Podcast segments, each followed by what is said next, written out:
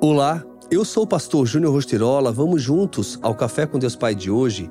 Você não está só. E depois disso, derramarei do meu espírito sobre todos os povos. Os seus filhos e suas filhas profetizarão, os velhos terão sonhos e os jovens terão visões. Joel 2:28.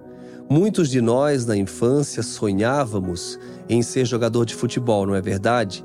Outros astronautas, cientistas, bombeiro ou qualquer outro profissional que nos parecia importante e muito divertido. Muitos até mesmo sonharam em ser super-heróis ou artistas famosos. Você com certeza sonhou com algo parecido. No entanto, na fase adulta, a percepção dos sonhos muda e seu sonho passou a ser constituir uma família, ser bem-sucedido profissionalmente, ter um diploma universitário, enfim. Sonhos sempre fazem parte da nossa vida, ou pelo menos deveriam fazer.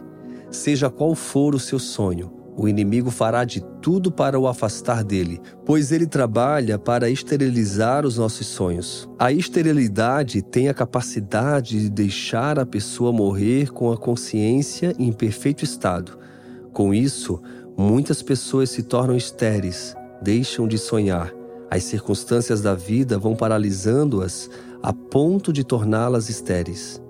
Eu tenho sonhado dia após dia, sonhos pessoais para minha família e ministeriais que eu compartilho com a equipe.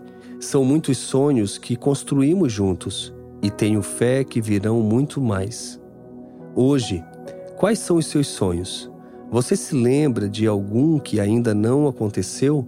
Saiba que não há nada de errado em sonhar, mas também é preciso disposição para agir, pois do contrário ficaremos esperando uma vida inteira para semear.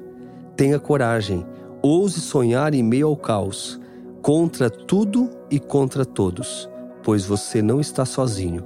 E a frase do dia diz: a fé não nega a realidade mas crê que Deus Pai é poderoso para transformá-la. Pense nisso. Você não está só. Deus é contigo. Já deu tudo certo. Fica aqui o meu abraço, o meu carinho e seguimos juntos com o Café com Deus Pai.